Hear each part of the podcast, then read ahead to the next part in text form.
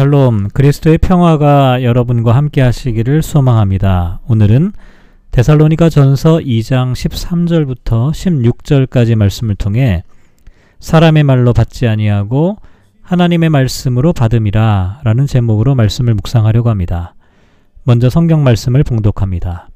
이러므로 우리가 하나님께 끊임없이 감사함은 너희가 우리에게 들은 바 하나님의 말씀을 받을 때에 사람의 말로 받지 아니하고 하나님의 말씀으로 받음이니 진실로 그러하도다. 이 말씀이 또한 너희 믿는 자 가운데에서 역사하느니라. 형제들아 너희가 그리스도 예수 안에서 유대에 있는 하나님의 교회들을 본받은 자 되었으니 그들이 유대인들에게 고난을 받음과 같이 너희도 너희 동족에게서 동일한 고난을 받았느니라.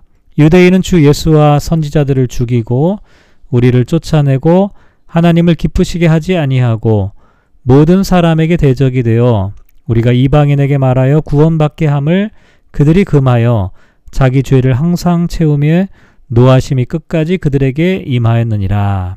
아멘.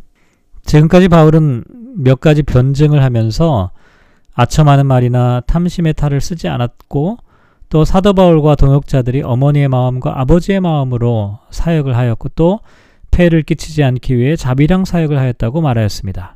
이렇게 바울과 동역자들의 수고와 헌신에 대해 말한 후에 13절부터는 데살로니가 교회를 향한 또 다른 감사에 대해 말하고 있는데요. 먼저 13절을 보면 너희가 우리에게 들은 바 하나님의 말씀을 받을 때에 사람의 말로 받지 아니하고 하나님의 말씀으로 받음에 대해 감사한다고 말합니다. 데살로니가 교회 성도들이 바울이 전한 말을 사람의 말이 아니라 하나님의 말씀으로 받았다는 것이죠. 여기서 하나님의 말씀으로 받았다는 것은 그냥 말씀을 듣는다는 정도가 아니라 열렬히 가슴속으로 받는다라는 것을 의미합니다. 결국 데살로니가 교회 성도들이 바울의 가르침을 이렇게 받았기 때문에 그 결과 말씀이 믿는 자 가운데서 역사하였다라고 말합니다. 하나님의 말씀이 데살로니가 교회 성도들의 마음속에서 살아 움직이게 되었다는 것이죠. 사실 모든 복음 사역자들이 가장 듣고 싶은 말이 이와 같은 말일 것입니다. 왜냐하면 하나님의 말씀을 전해도 사람의 말로 받는 경우가 많기 때문입니다. 중국의 고사성어 가운데 지음이라는 말이 있는데요. 검은고를 연주하는 베가와 그 소리를 듣고 베가의 마음을 알아차리는 종작이라고 하는 사람의 이야기입니다. 그런데 자신의 음악을 잘 이해해주는 종작이가 먼저 세상을 떠나자 베가는 더 이상 자신의 연주를 알아줄 사람이 없다고 한탄하면서 검은고의 현을 끊고 다시는 연주를 하지 않게 되죠. 이렇게 지음이라고 하는 말은 자신을 잘 이해해주는 툴도 없는 친구를 빗대어서 말하는 것이 되었습니다. 아마도 바울에게 데살로니가 교회 성도들은 지음과도 같은 사람들이라고 할 수가 있습니다. 그래서 바울은 하나님께 끊임없이 감사를 드리지 않을 수가 없었던 것이죠. 또 14절을 보면 형제들아 너희가 그리스도 예수 안에서 유대인은 하나님의 교회들을 본받은 자 되었으니 그들이 유대인들에게 고난을 받음과 같이 너희도 너희 동족에게서 동일한 고난을 받았느니라고 말합니다.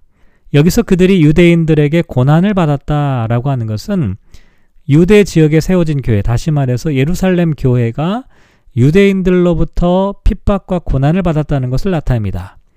특히 이와 같은 박해가 스테반의 순교로부터 시작해서 그 이후에 계속 계속 진행되었는데요. 지금 데살로니가 교회도 너희 동족에게서 동일한 고난을 받고 있다는 것입니다. 그래서 데살로니가 교회가 유대인은 하나님의 교회들을 본받은 자가 되었다라고 말하는 것입니다. 사실 초대교회 시대에는 고난과 박해가 아주 당연시되는 상황이었습니다. 오죽하면 고난과 박해를 당하는 것이 그리스도인들에게 마땅히 겪어야 될 일이고 심지어는 자신들의 믿음이 진실하다는 것을 나타내는 하나의 표식이라고까지 생각하게 되었습니다. 그래서 디모데후서 3장 12절 말씀에 보면 무릇 그리스도 예수 안에서 경건하게 살고자 하는 자는 박해를 받으리라고 말할 정도였습니다. 그런데 이와 같은 박해를 받는 이유가 유대 지역에 세워진 교회와 이방인 지역에 세워진 교회가 조금 달랐는데요. 데살로니가 교회 성도들이 동족에게 핍박을 받게 된 이유는 그들이 개종을 하면서 이전에 행하던 관습과 특히 우상숭배를 버리고 하나님의 말씀에 따라 살려고 했기 때문에 일어나는 일들이었습니다. 그런데 공교롭게도 데살로니가 교회 성도들이 그리스도로 인하여 고난을 받는다는 것을 통해 유대에 있는 교회들과 한 몸의 지체가 되었다는 것을 입증해 주는 계기가 되었습니다. 다시 말해서 그리스도로 인하여 받는 고난과 박해가 도리어 교회의 하나 되게 하는 계기가 되었다는 것이죠. 이런 점에서 당장 우리가 속한 교회가 어떤 고난을 당하지 않더라도 지금 고난을 받고 있는 교회와 함께 하는 것, 함께 기도하고 함께 격려하고 함께 중보하는 것은 교회의 하나됨에서 매우 중요한 일이라고 할 수가 있습니다. 왜냐하면 고난받는 교회들과 함께 하는 것은 우리가 하나님의 하나된 교회를 이루어가는 길이기 때문이죠. 어쨌든 바울은 15절과 16절에서 유대에 있는 교회가 받는 고난에 대한 이야기를 하고 있는데요. 유대인은 주 예수와 선지자들을 죽이고 우리를 쫓아내고 하나님을 기쁘시게 하지 아니하고 모든 사람에게 대적이 되어 우리가 이방인에게 말하여 구원받게 함을 그들이 금하여 자기 죄를 항상 채움에 노하심이 끝까지 그들에게 임하였다라고 말합니다. 유대인들은 예수 그리스도를 죽이고 구약의 예언자들을 죽였죠. 또한 바울과 동역자들을 데살로니카에서 추방하였습니다. 그런데 이와 같은 일들은 결코 하나님께서 기뻐하시는 일이 아니었죠. 그럼에도 불구하고 유대인들은 이와 같은 사실을 깨닫지 못했습니다. 왜냐하면 유대인들은 선민의식에 사로잡혀 있었기 때문인데요. 그래서 병적인 우월감을 갖고 있었고 종교적인 완고함에 빠져 있었습니다. 그래서 이 사람들은 이방인들에게 복음이 전파되는 것을 싫어했고 질투심에 사로잡혀 복음 전도자들을 회방하고 또 개종자들에 대한 박해를 자행했던 것이죠.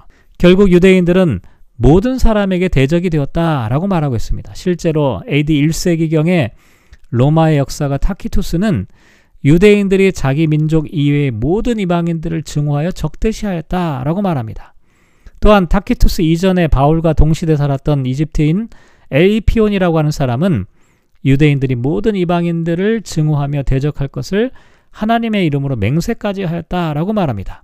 이렇게 유대인들은 이방인들을 증오하고 적대시하였을 뿐만 아니라 그들이 구원을 받는 것도 방해하였습니다. 왜냐하면 구원이라고 하는 것이 오직 자신들의 전유물이라고 생각했기 때문이었습니다. 결국 유대인들은 자기 죄를 항상 채움에 노하심이 끝까지 그들에게 임하게 되었다라고 말합니다. 사도 바울이 이렇게 자기 동적인 유대인들에 대하여 강력한 어조로 말하는 이유는 지금 고난받고 있는 데살로니카 성도들에게 용기와 희망을 주려고 했기 때문이었습니다. 유대에 있는 교회를 박해했던 유대인들이 이와 같은 심판을 받게 되는 것처럼 데살로니카 교회를 박해하는 데살로니카 사람들에게도 이와 같은 심판이 임하게 된다는 것이죠. 그러니 지금은 고난 가운데 힘들고 어려운 일을 겪더라도 그 고난과 핍박을 잘 견뎌내고 이겨내라고 격려하려고 이 말씀을 하게 된 것입니다. 오늘 말씀을 묵상하며 이렇게 기도하면 어떨까요? 하나님의 말씀을 하나님의 말씀으로 받는 사람이 되게 하소서. 하나님의 말씀이 우리의 마음 속에서 살아 움직이게 하소서. 고난을 두려워하지 않고 고난을 이겨내는 사람이 되게 하소서. 맹목적인 신앙, 편협한 신앙으로 하나님의 슬픔이 되지 않게 하소서. 사랑하는 성도 여러분, 오늘 말씀을 묵상하며 하루의 삶을 또 살아가게 됩니다. 우리가 하나님의 말씀을 하나님의 말씀으로 듣고 있는지 먼저 돌아보기를 소망합니다. 하나님께서 주시는 그 말씀이 인간의 언어 가운데 담겨져 있죠. 인간의 언어 가운데 담겨져 있지만 그 속에서 하나님의 말씀은 우리의 삶을 변화시키는 생명의 말씀입니다. 이 말씀을 통해 우리의 삶을 변화시키지 않는다면 우리는 유대인들처럼 강팍하고 완고한 사람이 될 수밖에 없습니다. 저와 여러분이 하나님의 말씀을 하나님의 말씀으로 받아들여서 우리의 삶을 변화시키고 또 움직여 주시고 우리 가운데서 역사하신 하나님의 말씀에 순종하는 그 같은 사람들이 다 되시기를 소망합니다.